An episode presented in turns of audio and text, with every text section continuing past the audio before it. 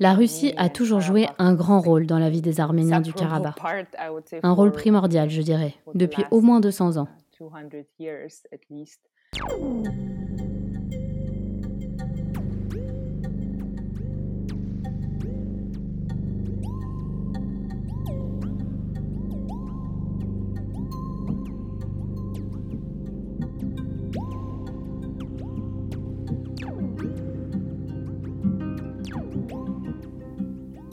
Bienvenue sur Europe et Sentiments. Vous écoutez le portrait de Louciné, partie 3. Russe, arménienne ou européenne? Faut-il choisir?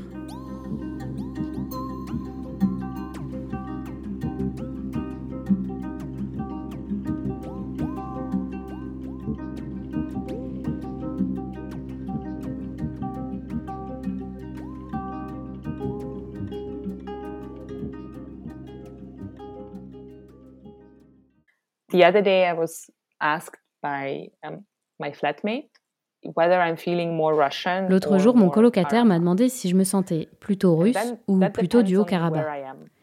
Cela dépend où je suis. Si je suis à Vienne, comme aujourd'hui, je me sens plutôt russe, pour être honnête, parce que c'est l'endroit où j'ai grandi, l'endroit où je suis allée à l'école, à l'université, l'endroit où j'ai rencontré mon mari, qui est russe, où j'ai des amis russes et je ne suis pas très connectée en Russie avec la communauté arménienne, ce qui est très inhabituel parce que les Arméniens en Russie vivent dans un environnement très proche. Enfin, pas proche, mais ils ont tendance à rester ensemble. Mais pour certaines raisons, ce n'est pas le cas avec ma famille. Nous n'avions pas ce lien fort avec d'autres amis arméniens ou membres de la famille. Nous avions donc davantage une communauté d'amis russes. Et je m'identifie donc comme russe ici à Vienne. Mais quand je suis en Russie, je suis arménienne. Parce que, je veux dire, parfois c'est difficile d'expliquer ce qu'est le Karabakh et où il se trouve, parce que tout le monde ne le sait pas. Alors je dis que je suis arménienne, parce que ethniquement je suis arménienne. Et là-bas, dans le Karabakh, je ne suis plus arménienne. Et là-bas, je suis plus arménienne que russe à cause des différences de... Enfin, la principale différence pour moi, c'est cette perception de la famille. Parce que les liens familiaux en Arménie sont très forts. C'est quelque chose que mes parents m'ont transmis. Nous sommes très connectés à notre famille au Karabakh. Et ce n'est malheureusement pas le cas en Russie. Ou heureusement, je ne sais pas, je ne veux pas juger. Mais ils n'ont pas ce lien fort avec leur famille. Donc en Russie, je me sens plutôt arménienne. Mais maintenant, avec tout ce qui se passe et le fait que j'ai passé plus de trois ans à Vienne, disons que quand je retourne à Moscou, je me sens un peu, je ne vais pas dire autrichienne, mais je me sens un peu étrangère là-bas. Aussi parce que, encore une fois, je vis dans une culture différente. Je vis, je communique avec des gens d'horizons très différents. Et quand je rentre chez moi, tout ce qui était très ordinaire me semble à nouveau étranger. Et parfois, il me faut du temps pour m'y habituer. Et j'ai besoin de passer d'une façon de penser à une autre.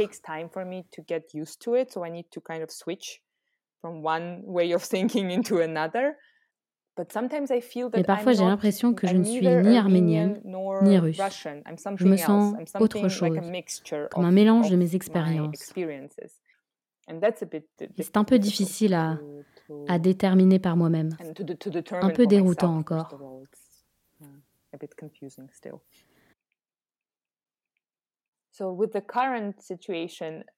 Dans la situation actuelle, j'ai l'impression que les Arméniens ont ce sentiment de... Ils sont contrariés. Ils sont sincèrement... La Russie a toujours été leur seul allié, leur seul soutien dans la région. Il n'y a personne d'autre. En gros, le Haut-Karabakh, étant une république non reconnue, le seul lien avec le monde extérieur passe par l'Arménie. Et pour l'Arménie, c'est essentiellement uniquement par la Russie.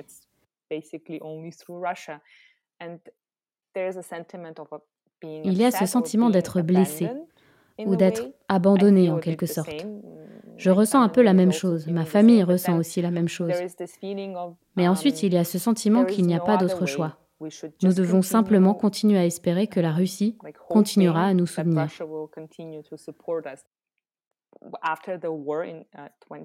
Après la guerre, en 2020, lorsque les soldats russes pour le maintien de la paix sont entrés au Karabakh, il y a eu tellement de discussions et de spéculations, et les gens se disaient que bientôt, nous obtiendrons un passeport russe, comme en Abkhazie ou en Ossétie du Sud.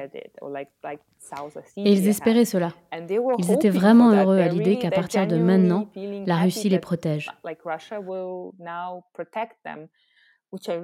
Ce dont je doute personnellement, parce que cette partie du monde, ça n'a pas vraiment, ça n'a pas tellement d'importance à mon avis que la Russie intervienne et, disons, protège le peuple du Karabakh de l'Azerbaïdjan. Parce qu'ils ont des relations complexes avec l'Azerbaïdjan. Et à travers l'Azerbaïdjan, il y a la Turquie.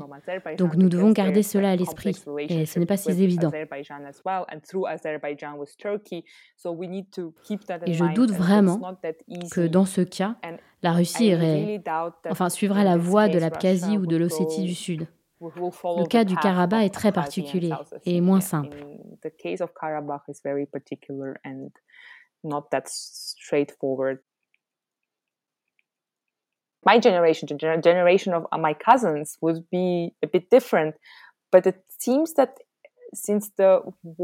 Ma génération, la génération de mes cousins, serait un peu différente, mais il semble qu'avec la guerre très récente, que mes cousins qui ont um, grandi au Karabakh, qui ont été élevés avec cette idée qu'il peut y avoir une guerre à tout moment, qu'ils doivent se préparer. Tous les hommes doivent faire leur service militaire pour pouvoir défendre leur pays. La rhétorique de tous les jours est très militarisée, um, dans le sens où elle a été normalisée. Donc par exemple, les enfants portant des vêtements militaires dans la rue, c'est assez commun. C'est une façon de montrer qu'ils sont patriotes. Et en ce sens, c'est assez conservateur, je dirais. Et cela ne change pas vraiment avec ma génération.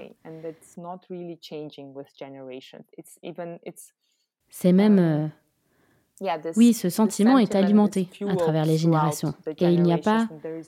Enfin, je ne crois pas que ce soit très différent.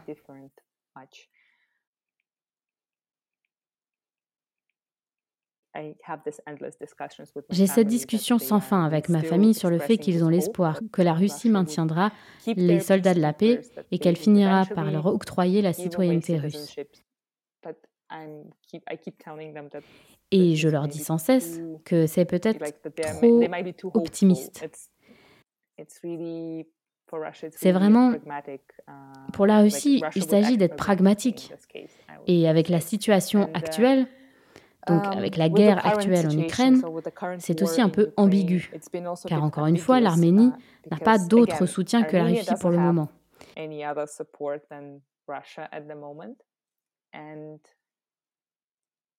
Et malheureusement pour moi, c'est vraiment contrariant d'admettre que beaucoup uh, d'Arméniens soutiennent la Russie en ce moment. Uh,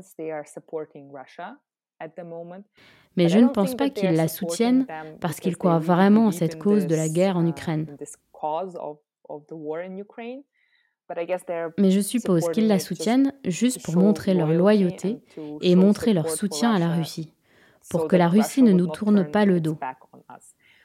C'est vraiment dévastateur de voir quand tu parles à une personne et que tu peux voir dans ses yeux qu'il sait que c'est mal, que la guerre en Ukraine ne devrait pas avoir lieu. Mais je pense qu'il dit Enfin, il a toujours un mais. Il dit, oui, la guerre ne devrait pas se produire. Nous venons de vivre la même chose. Mais, mais la Russie nous aide. La Russie a envoyé ses soldats de la paix. Et je pense que nous devrions être du côté de la Russie. Et c'est peut-être un peu difficile pour eux de faire la différence entre les actions de la Russie en Ukraine et les actions de la Russie au Karabakh. J'avoue que c'est un peu énervant. It's a bit yeah upsetting with the time i think it became more difficult to express your political views in russia Avec le temps, je pense qu'il est devenu plus difficile d'exprimer ses opinions politiques en Russie. Mais même si on parle d'il y a quelques années, je ne bénis pas vraiment. Enfin, je n'ai pas grandi dans un monde où les gens parlaient de politique. Je veux dire que dans ma famille, nous n'en parlions pas. Je sais par exemple que mon père a des opinions très conservatrices sur la politique russe. Et nous préférons simplement ne pas en parler. Parce qu'à ses yeux, je suis maintenant cette européenne libérale, pour revenir à l'identité européenne. Alors on préfère juste ne pas en parler. Et ça n'a jamais été un sujet dans ma famille ou avec mes amis.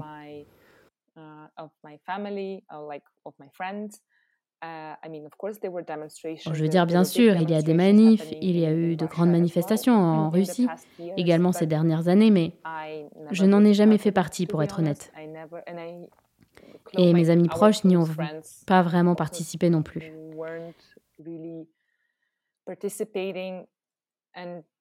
Et en parlant de ce sujet avec mes amis, nous avons évoqué cette peur de l'oppression.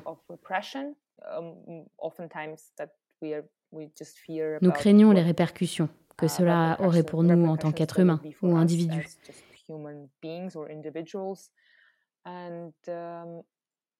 Et le sujet de la politique, nous l'avons toujours traité avec beaucoup de um, prudence, bien que nous ayons participé à des élections. Mais pour être honnête, chaque fois que je suis allée voter, je n'avais pas beaucoup d'espoir quant au résultat. Je veux dire, je pense que c'est mon devoir de le faire, mais je ne connais personne qui espère vraiment que ce sera différent. Et ça ne l'a jamais été, malheureusement.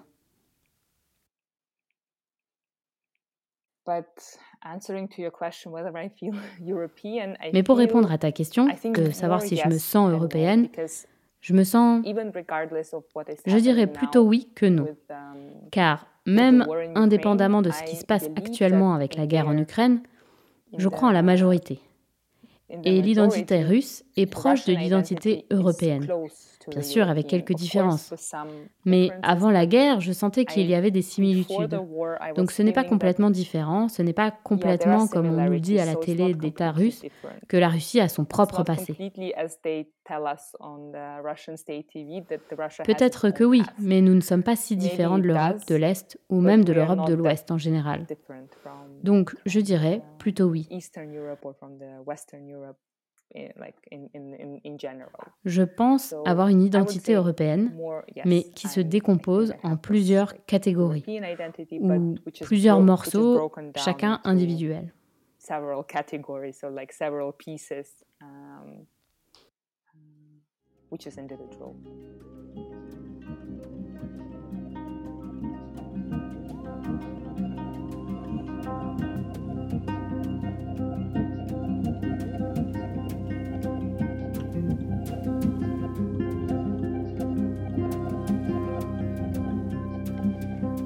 C'est la fin de cet épisode. Merci d'avoir écouté Europe et Sentiments.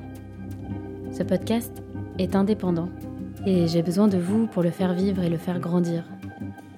Europe et Sentiments est né de cette envie de reparler d'Europe différemment, de remettre des histoires et des récits personnels. Alors, si vous avez aimé ce portrait, partagez-le autour de vous, à vos amis, à votre famille, à vos collègues. Vous pouvez aussi liker la page Facebook, laisser un commentaire sur LinkedIn ou Apple Podcast, ou encore mettre 5 étoiles sur Spotify. Cet épisode a été écrit, doublé, monté et réalisé par Laetitia Chaban. Musique, Arnaud Paskiewicz.